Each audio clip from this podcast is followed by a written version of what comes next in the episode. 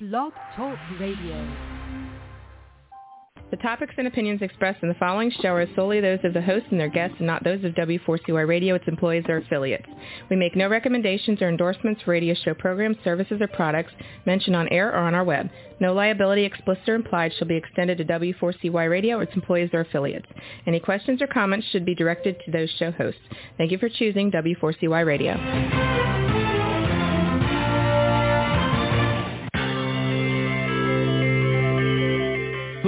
Is January Jones? She is not a young, beautiful, talented actress on Mad Men. She is not an older, gorgeous, exotic dancer from the Johnny Carson show. She is an author, and she wrote Thou Shall Not Whine, the 11th Commandment that reached number one at Amazon.com. She is a reality TV golf personality with World High Stakes Golf televised on HDNet. She is a humorist and winologist expert. She is your featured host today on January Jones sharing success stories. So sit back, relax, and get ready to laugh and listen to Ms. Jones with her eclectic roster of guests as you learn life's lessons. These stories plus sharing equals success. Welcome and remember, beware because you are entering the no whining world of January Jones.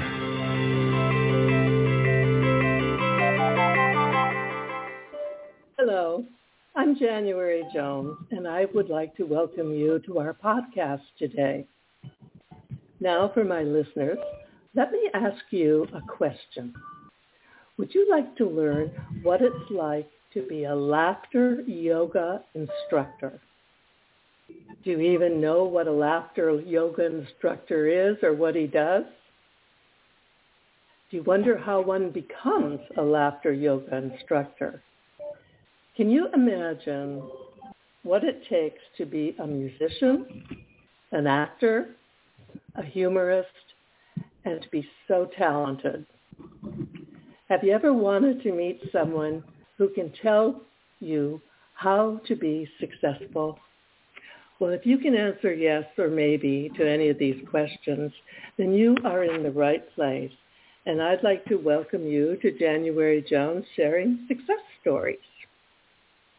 Now it's time to sit back, relax, go get some wine, get some cheese and crackers. You can join me now in the No Whine Zone. Let me tell you a little bit about my guest today. He is a dear friend, and I'm thrilled to have him back with me on the show, and I'm thrilled to have him with us so we can actually see him. After a background in traditional yoga, my guest founded the Laughter Yoga Institute and became a certified laughter yoga leader in 2005. He promptly founded the Western world's first laughter club to meet seven days per week. He is the author of nine books on laughter. It is my pleasure to welcome to our show today my dear friend Jeffrey Briar. Hi, Jeffrey. Hi, January. Hi, everybody. Thank you for having me back on your show. I know. This is basically going to be a laugh-filled uh, podcast for sure. This is my first time on your show with the beard. Ah. okay, that's my first question was going to be, uh, how did the pandemic affect you? Well, Mm-hmm. obviously it affected uh, your shaving habits. Ah, Let's do the end here. Yes, the pandemic was actually quite a powerful influence, that had a good big effect on our laughter club, especially Mhm. because uh, on the 17th of March, the state of California said, stop gathering together in groups, especially Yeah. if you happen to be breathing. And what we've been doing for the previous 15 years was gathering together in a group and laughing, which does involve breathing. So suddenly it was forbidden to do what we had been doing for the previous 15 years. So uh, nonetheless, I was dedicated, committed. I made I made a commitment to myself and to life that I would continue to have the laughter experience. So personally, what I did was I just went on Facebook Live Mhm. and I broadcast me leading laughter sessions. And sometimes there would be people present with me as I did the laughter session, and sometimes it was for whoever was watching. And they were all archived so people could see them later if they chose to. So I basically led a laughter session with or without other people in attendance, mm-hmm. physical attendance. Um, and I did 433 of those. I counted every single day for over a year. Oh, wow. And then uh, about a year and a half and the government said it was okay to gather together in groups if you wear masks. So that our laughter club started meeting again. Um, wow. It's been a year now. That's quite a that would be quite a effect on your business, uh, probably your morale, and but it's wonderful how you managed to adapt. And, and that's one of the things I commented on about the pandemic. Out of such a horrible thing, a lot of positive things have come forth. Uh, do you agree? Uh, uh, you know, whatever life gives us is an opportunity. And sometimes the opportunity is to be resourceful, and sometimes the opportunity is to uh, crumble in a puddle of tears and go, I can't handle this. And they're all okay, and everything in between is okay. But um, mm-hmm. it's whenever we have challenges, it's a it's an opportunity to remind us what's really important, mm-hmm, mm-hmm. what we want to continue doing. Now, I know many people when they were stuck in pandemic, what they had to do or what they did was they made up a home gym and they exercised and they got in the best physical shape of their lives. Mm-hmm. I was not one of those people. well, I think you and I are in the same category. yeah. But I was committed to laughing every day. Yeah. So that I, I did. Mm-hmm. And I can tell you from my own experience that laughing does not burn as many calories yeah. as jogging or or you know working out at the gym for 45 minutes, which is what I used to do. so I got a, I got a little extra padding on. I know. That out. We've all we're all in the same boat on that one. But you know, if you did 431 sessions, you you more than did your share. Um, share with my listeners a little bit about your background. Tell us where your success story began, where you were born, and who were the early influencers in your life. Okay, thanks. And uh, I'd imagine some of your listeners may not even know what laughter yoga is. Yes. So I'll include that in my little introduction. we're um, going to go into that in quite a bit detail. okay, well, I'll touch on it. So I was born in Philadelphia, Pennsylvania, because my father was from the East Coast, although my mother was from the West Coast. They met while he was out here on the West Coast. That's where I am now. But he happened to go back to Pennsylvania for his uh, residency. He was a doctor. And so I happened to be born in Pennsylvania. I lived there the first three months of my life, and then the family moved back to California and uh, never went back to Pennsylvania to live. Okay. So basically, I'm a California boy who happened to be born in Pennsylvania. Mm-hmm. And um, my father and my, my mother were involved in what was then called humanistic psychology or the human potential movement. So they explored um, interesting forms of consciousness, meditation, yoga, uh, gestalt therapy, humanistic psychology, and I, so I was born into this open-mindedness about about different ways of being, right? So it was very it was not a very structured childhood in terms of I had to be a certain way when I grew up. Uh-huh. It was more my parents encouraged me and my brother and sister to discover whatever we felt was our path, and wow. they support us in that, however that would be. And it turned out that they, they did give me piano lessons which I enjoyed, and I ended up becoming a pianist. I still play the piano and compose. Mm-hmm. Uh, I also discovered regular yoga, traditional stretchy yoga, when I was a kid. And uh, from an early age, I learned, or I realized that I really enjoyed it when people laughed. So uh, I would do funny things, or I would, you know, make a funny face to the camera when they took a picture, when they were on a vacation, a holiday. Mm-hmm. And then when people would laugh, when they looked at the picture later, I would make a mental note. Oh, this laughing thing is a good thing. Uh-huh. So uh, it came to pass that when I was 16, two major things occurred. One, I started working at the Renaissance Pleasure Fair, at first in a musical group, but that group rapidly evolved into a comedy group. And so I found myself performing on stages and having audiences laugh. So this was a, a heady brew. When you're up there in front of a 500,000 people and something you do makes all those people laugh, maybe even fall down off their hay bale laughing, it's like, ooh, I like that. I want to figure out how to do that more. Yeah. On one hand, I became a comedy performer.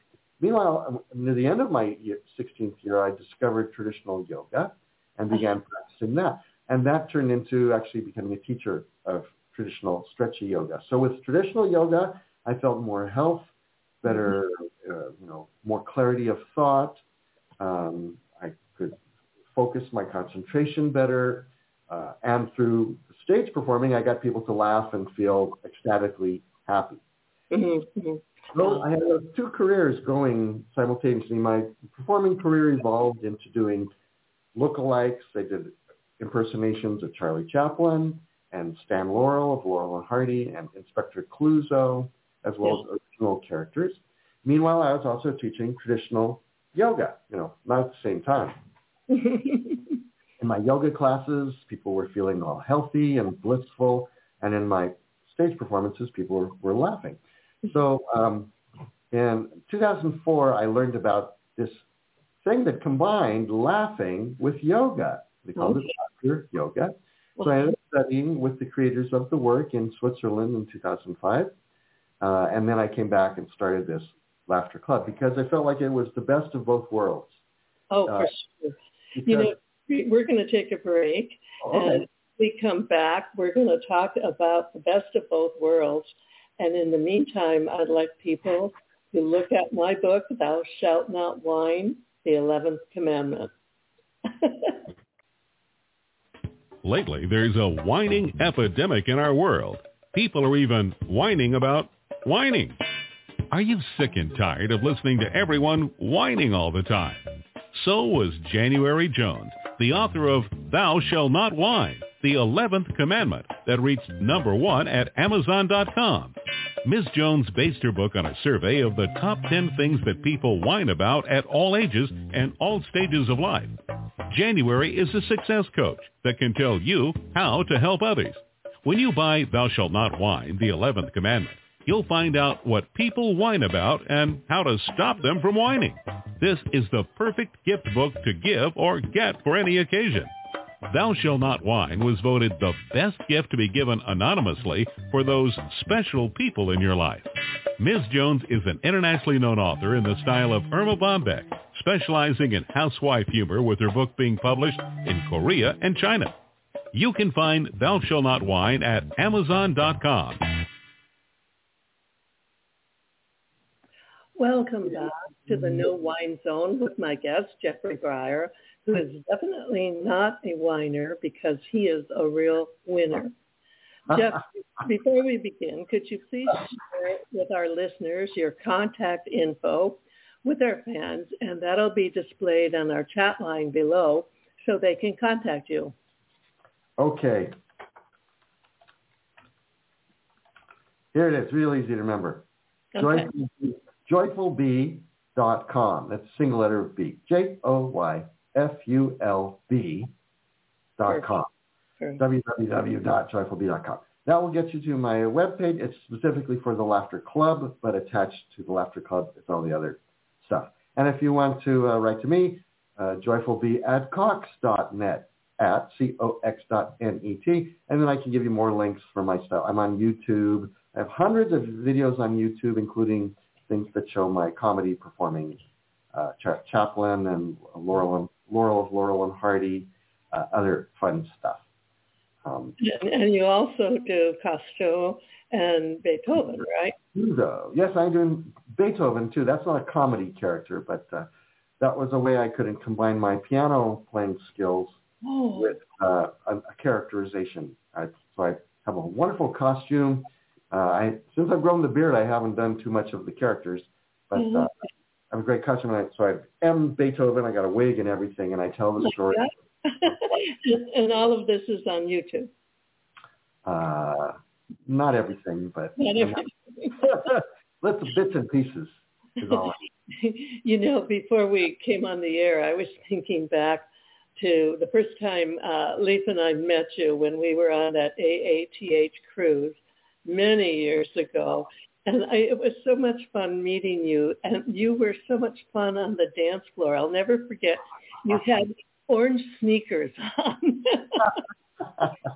and, and every woman there wanted to dance with you, of course. And of course, we all got to do that. It was really, that was a fun cruise, wasn't it? It was. It was great. Um, Yeah. The AATH people tend to want to have fun. You know, I often I think you'll find that uh, in life some people are more concerned about what other people think about them Mhm. than they are concerned about enjoying life on their on their own terms. Uh, So when people tend to laugh a lot, it can really diminish their the, the illness of taking things too seriously. mhm. Over seriousness as a condition just tends to make our lives less joyful. So, but when we adopt the uh, philosophy that you know life is to celebrate, not to just figure out, then when someone says, "Hey, you want to dance?" you're more likely to go, "Okay, as long as nothing's broken, yes, I'll." I'll so yeah, I can. I don't. I don't dance very well as far as technically, but I I have a good time dancing, and so that's people who want to dance with me tend to people who go, well, you may not know the steps, but we'll have fun. Yeah, for sure. That's I am. Yeah, and I remember on the cruise every morning we'd get up up at some ungodly hour and go to our laughter classes. Yeah. And it kind of just set the tone for the whole day. Plus it got everyone really closely uh, together and united and it just was a good group experience. Uh, now that the pandemic's over, you're offering classes seven days a week, aren't you? That's right. On the beach in Laguna Beach, California. And we laugh. It's absolutely guaranteed that you will laugh because we do laughing as though it were a form of exercise.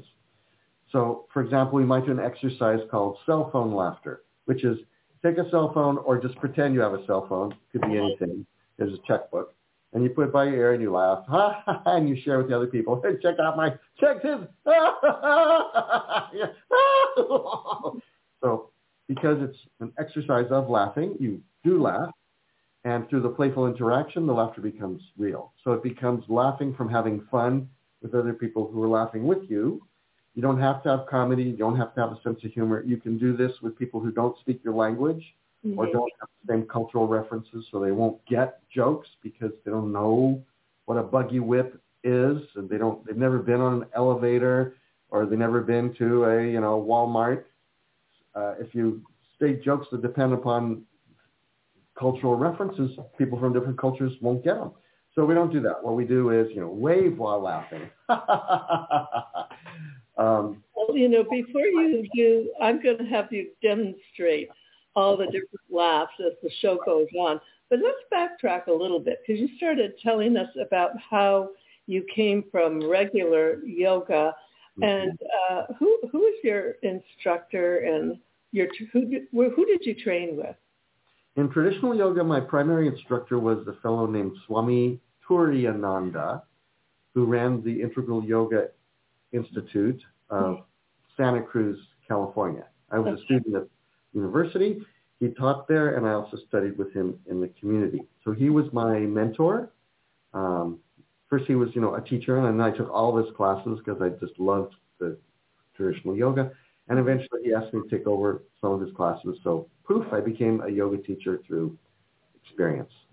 Um, so that was my that now of traditional yoga. Now of of laughter yoga, my mentor was the founder of the work, Dr. Madan Kataria, and his lovely wife, Madhuri Kataria.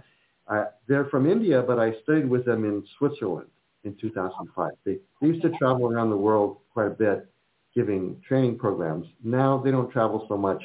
And most of their work is in Asia, mostly India, and people go to them Uh-huh.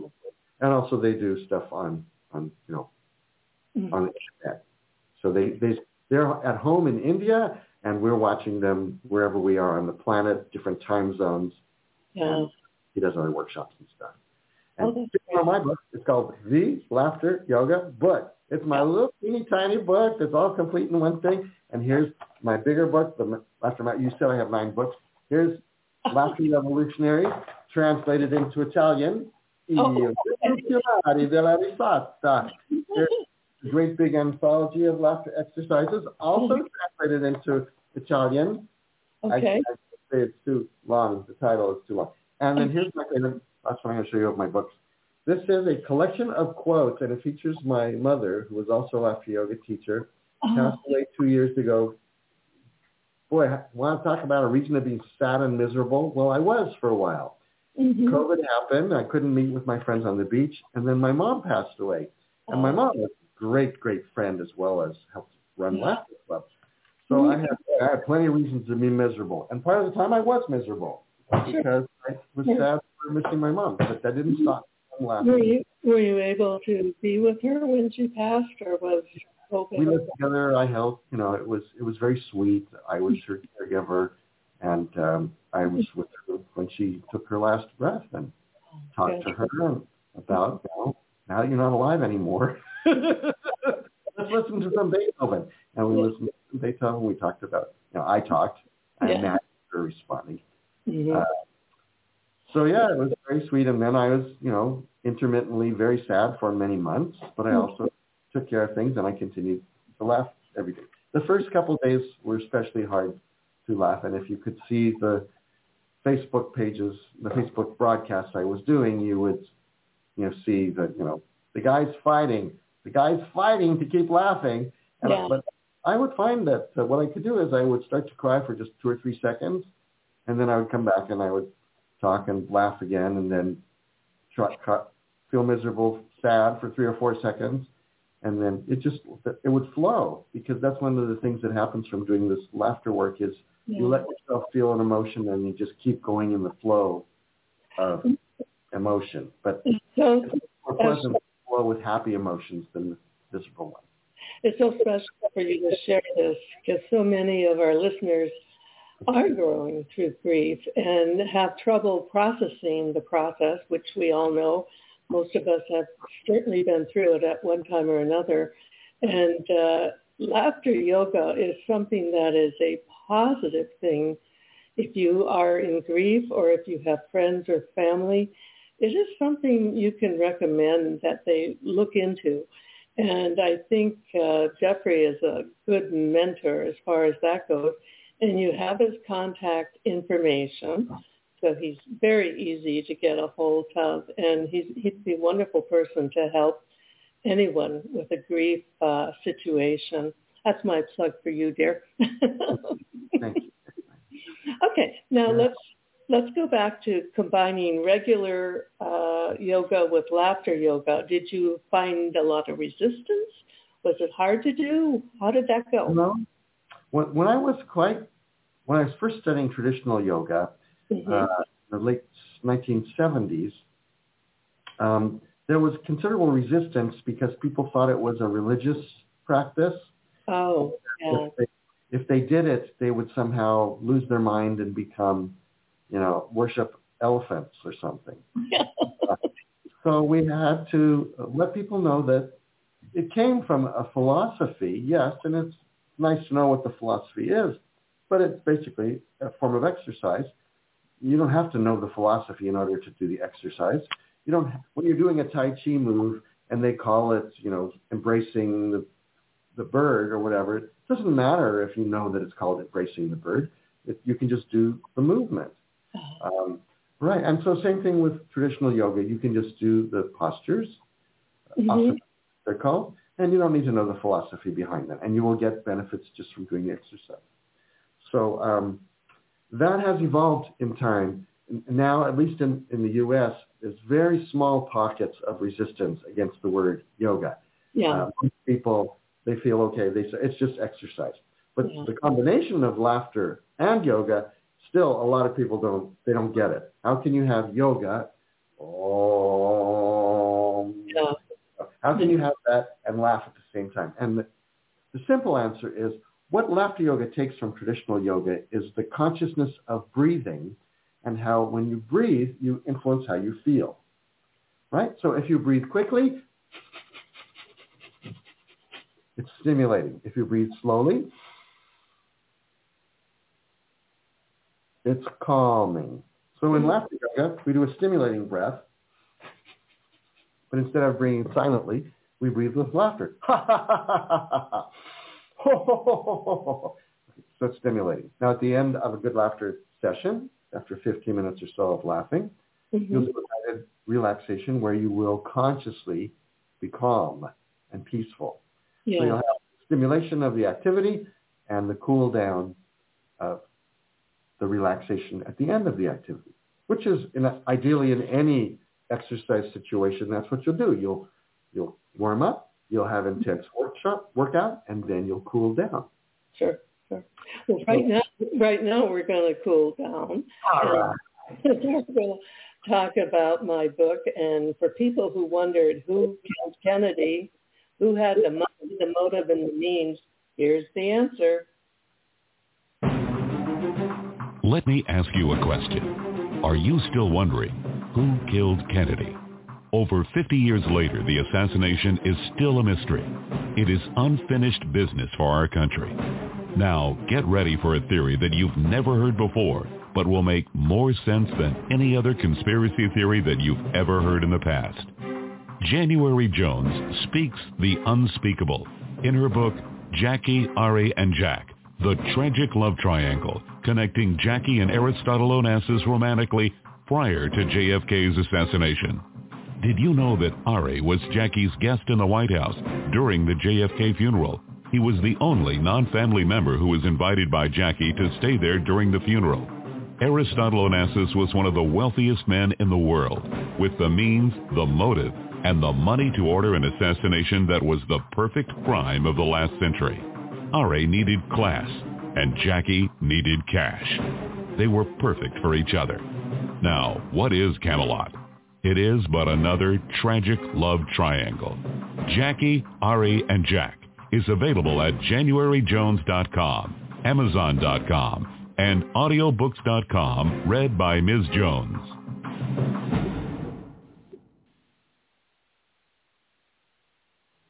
Welcome back with my dear friend Jeffrey Briar who is the head of the Laughter Yoga Institute, and he's down in Laguna Beach. Now, Jeffrey, when someone signs up, go to a class, and, and my next question is, the classes are free, right? Uh, yeah, the classes on the beach are free. I teach in the community for some classes for which there's a charge. Uh-huh. But what we call the Laughter Club okay. is, is free of charge. Laughter classes, seminars, workshops, training programs, are often for a, a charge. Okay. Yeah. Okay. Well, that makes sense. I mean, you've got to make a living. uh, right. a, a typical class, how many people is ideal, or is there any limit?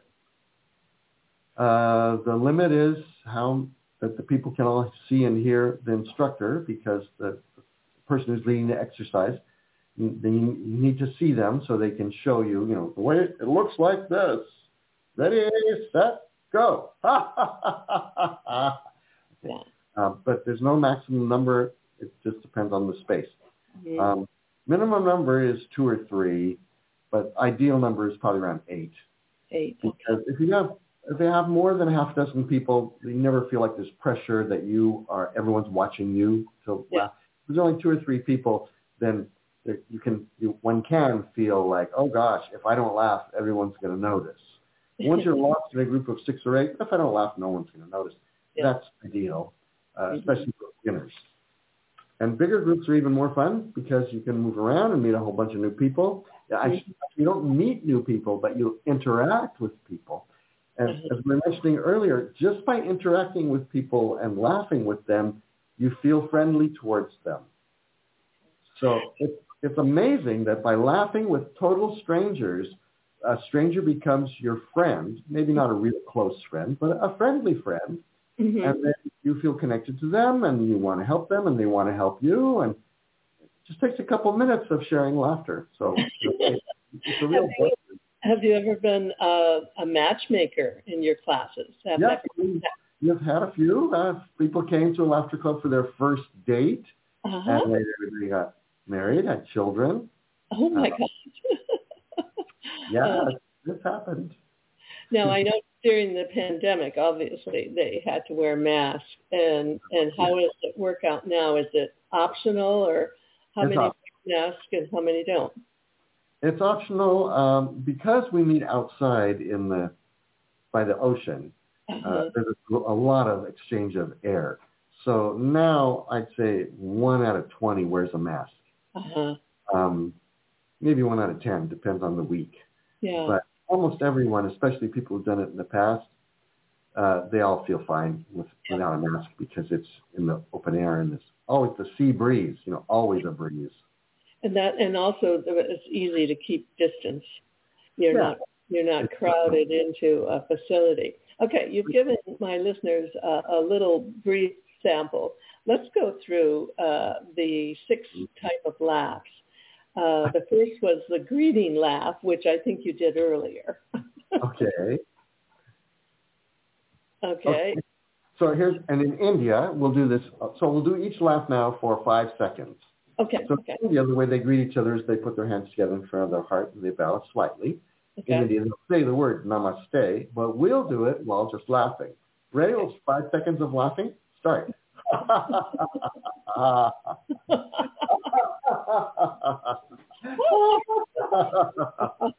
Good? That was about five seconds. okay. What do you have as the second category? I have line laughter. Line laughter. Is that a growl? Lion? Lion. Yeah. So with the lion, you stick out your tongue, lift up your eyebrows, and you make your hands like the claws of a lion, and you Uh-huh. laugh with your tongue stuck out. Okay, five seconds. Ready? Growl.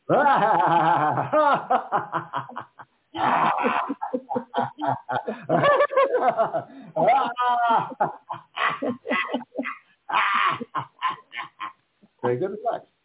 Very good. is actually a yoga pose. The lion pose stretches you out, but you usually do it silently.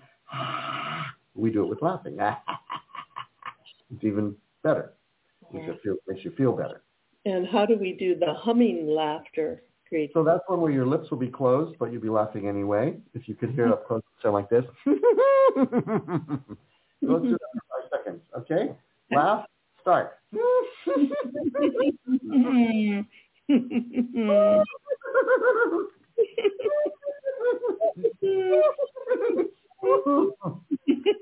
Good, relax.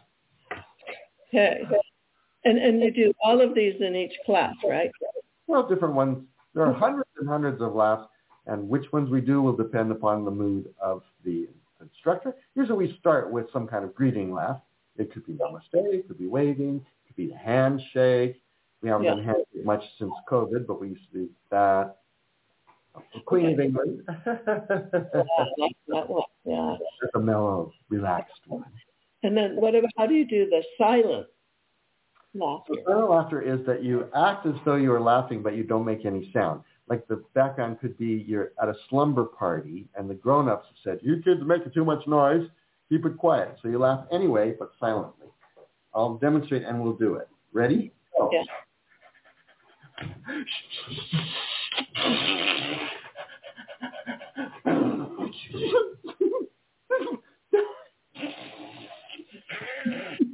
Okay, relax. Let that one go. Yeah. That one I think all of us have done. Yeah. I, I, you know, I have to do that one whenever we're in a play. And Right. some, you know, how your laughter can just take over and you feel like you have to leave. That's when you need the silent laughs. Now the other one was the gradient laugh. And Gradient yeah. Let's take 10 seconds to gra- do gradient laughter. So what happens is you start of softly, ha, ha, ha, ha, and you gradually build up, ah, ha, ha, ha, ha, ha, ha, ha, and then it being really big. okay, so we'll take 10 seconds to go from soft Okay. laughter to hysterical laughter. Ready? Start.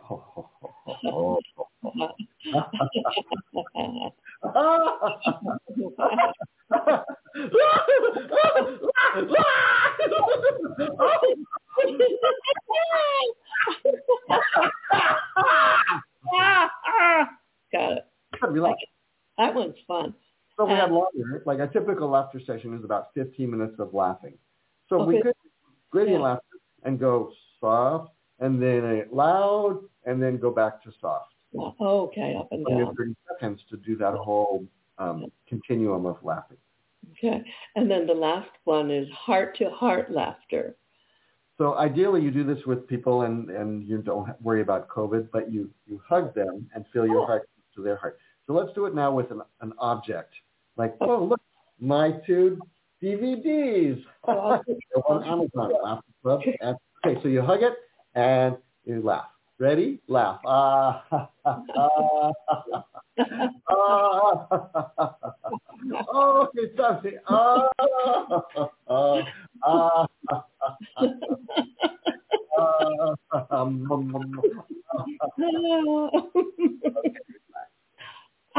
That's done with a person or at least a dog.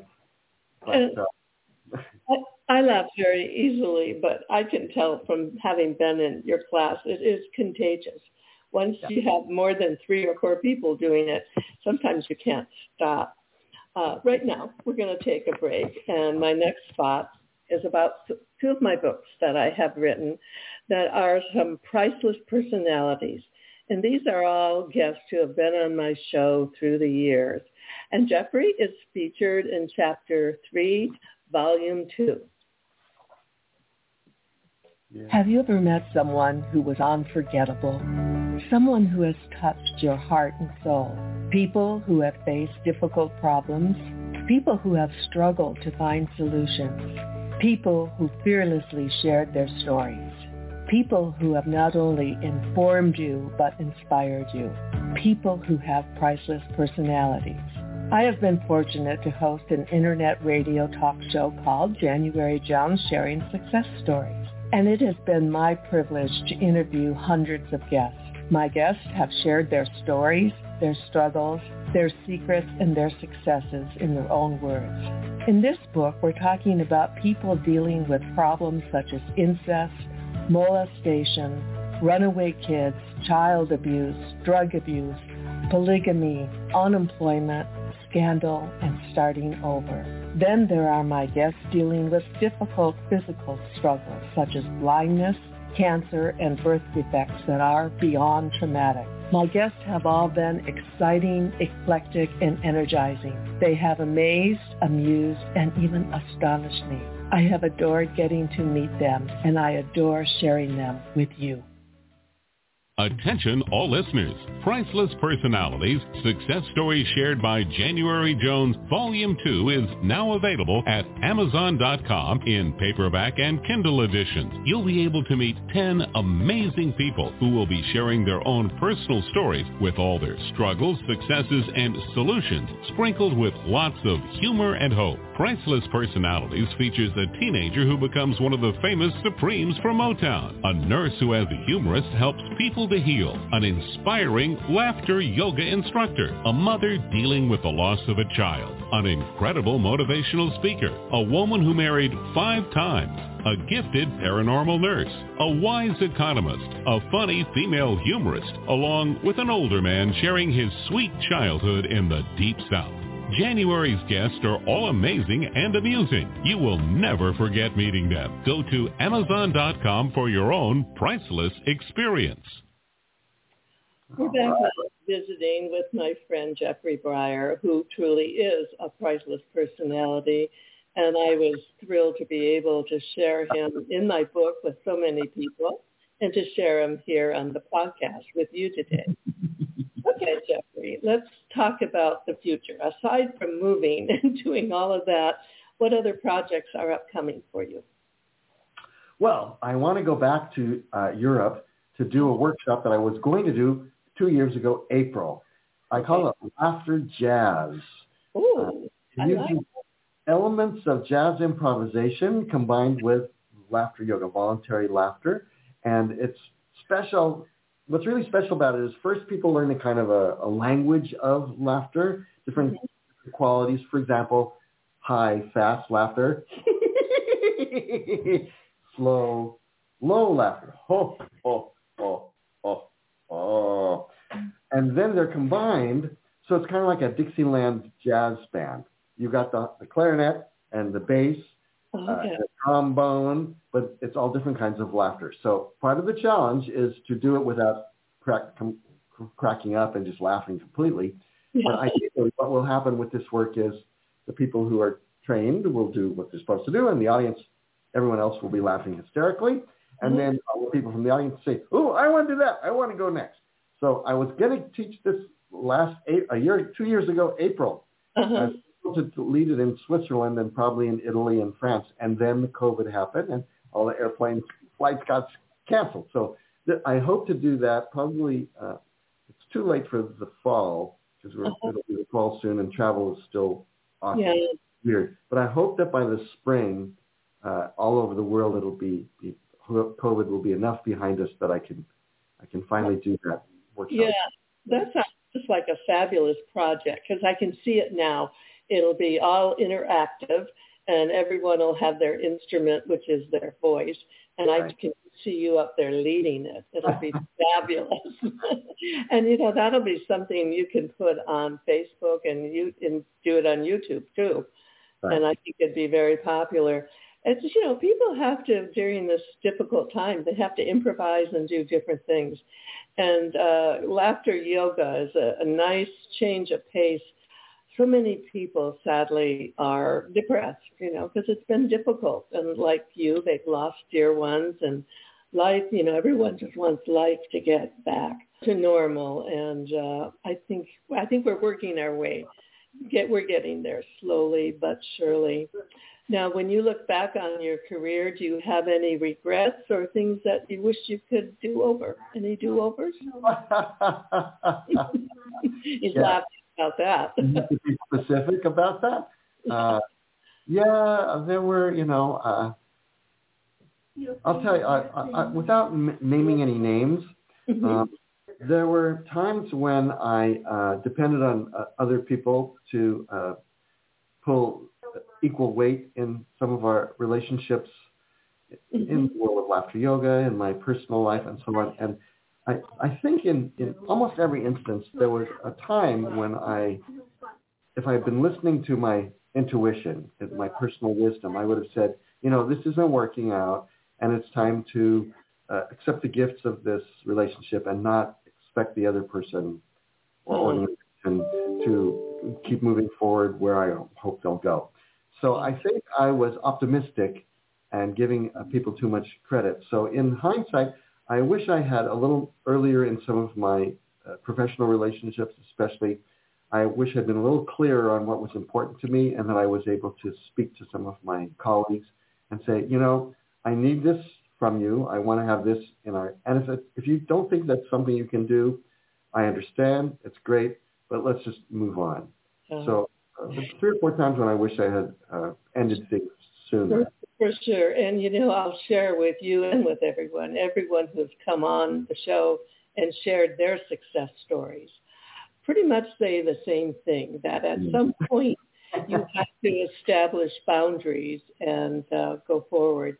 My last question is, if you could have dinner with anyone, living or dead, uh, besides me, who would it be? Well, I'm going to throw in that they we can speak the same language and that they uh, can hear. So that would be Ludwig van Beethoven. Okay. Uh, because they, not everyone knows this, but Beethoven was in his late 20s when he was told he was going to go deaf.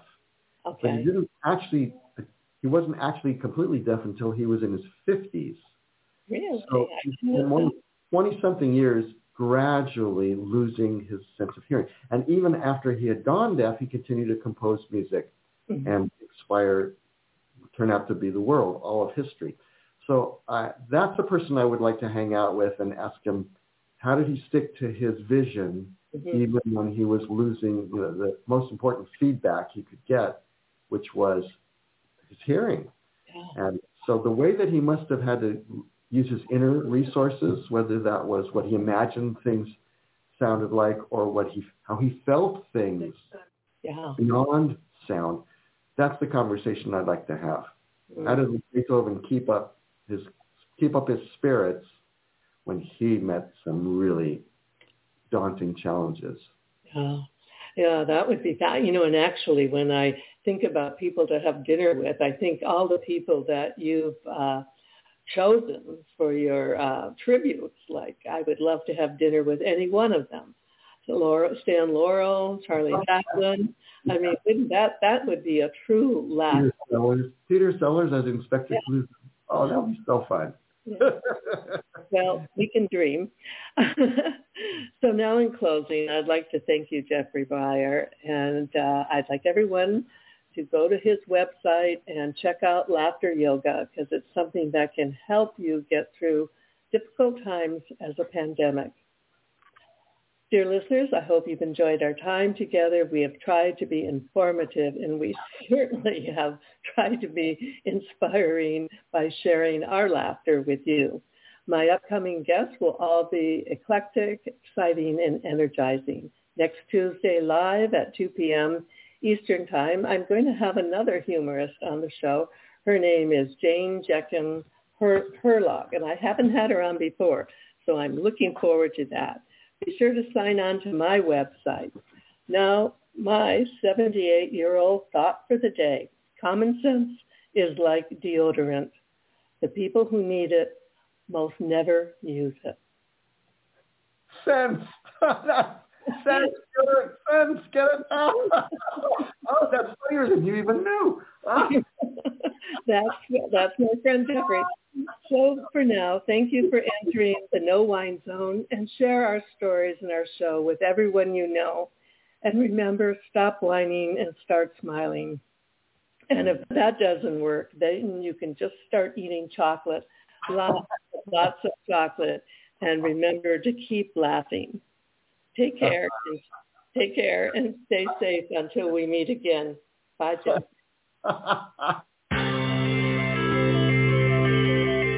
We want to thank you for listening to January Jones Sharing Success Stories. Always remember Ms. Jones' personal mantra, if you can think it, you can do it. That's what all of our guests have done with their lives, and so can you. You are the ultimate success coach in your own life.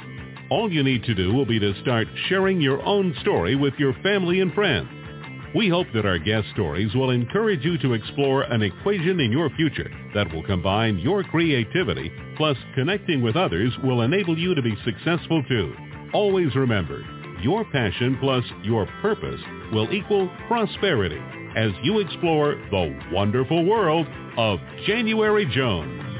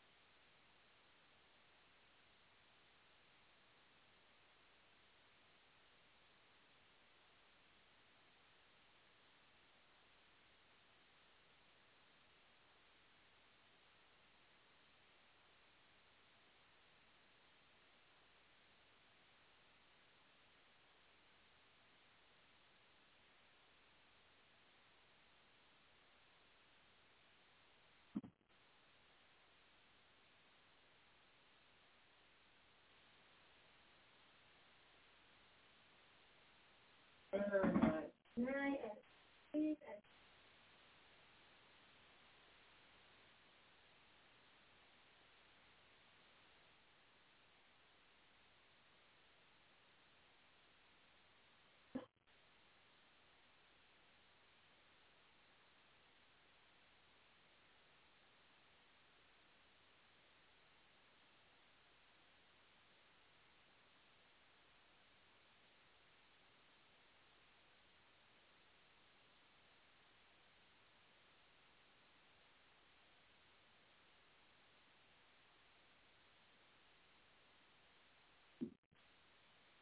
um,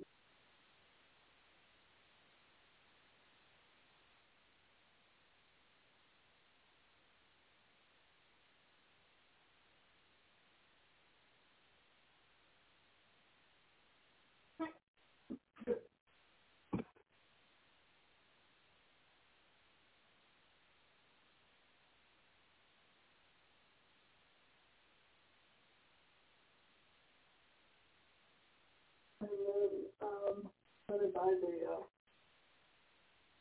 I saw that, and that was wonderful. I love that. I feel so good when I put it on my skin. Yeah.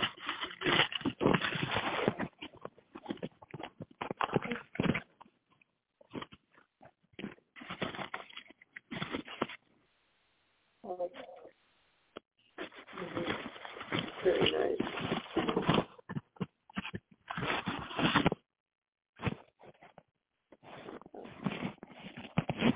My glasses?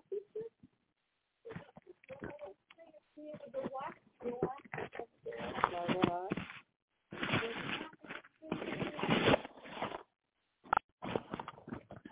Huh. Oh, you know what? They're in my pocket. Pocket. Okay.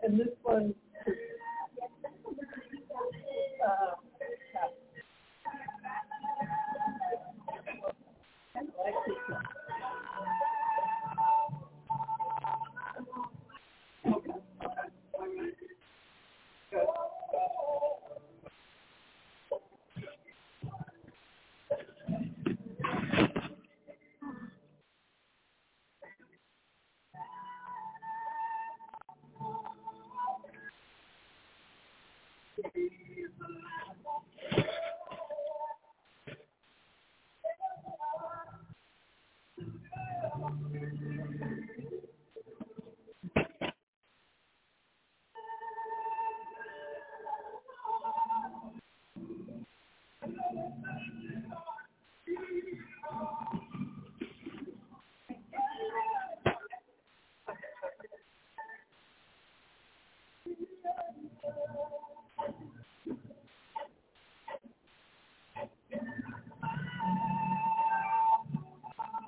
and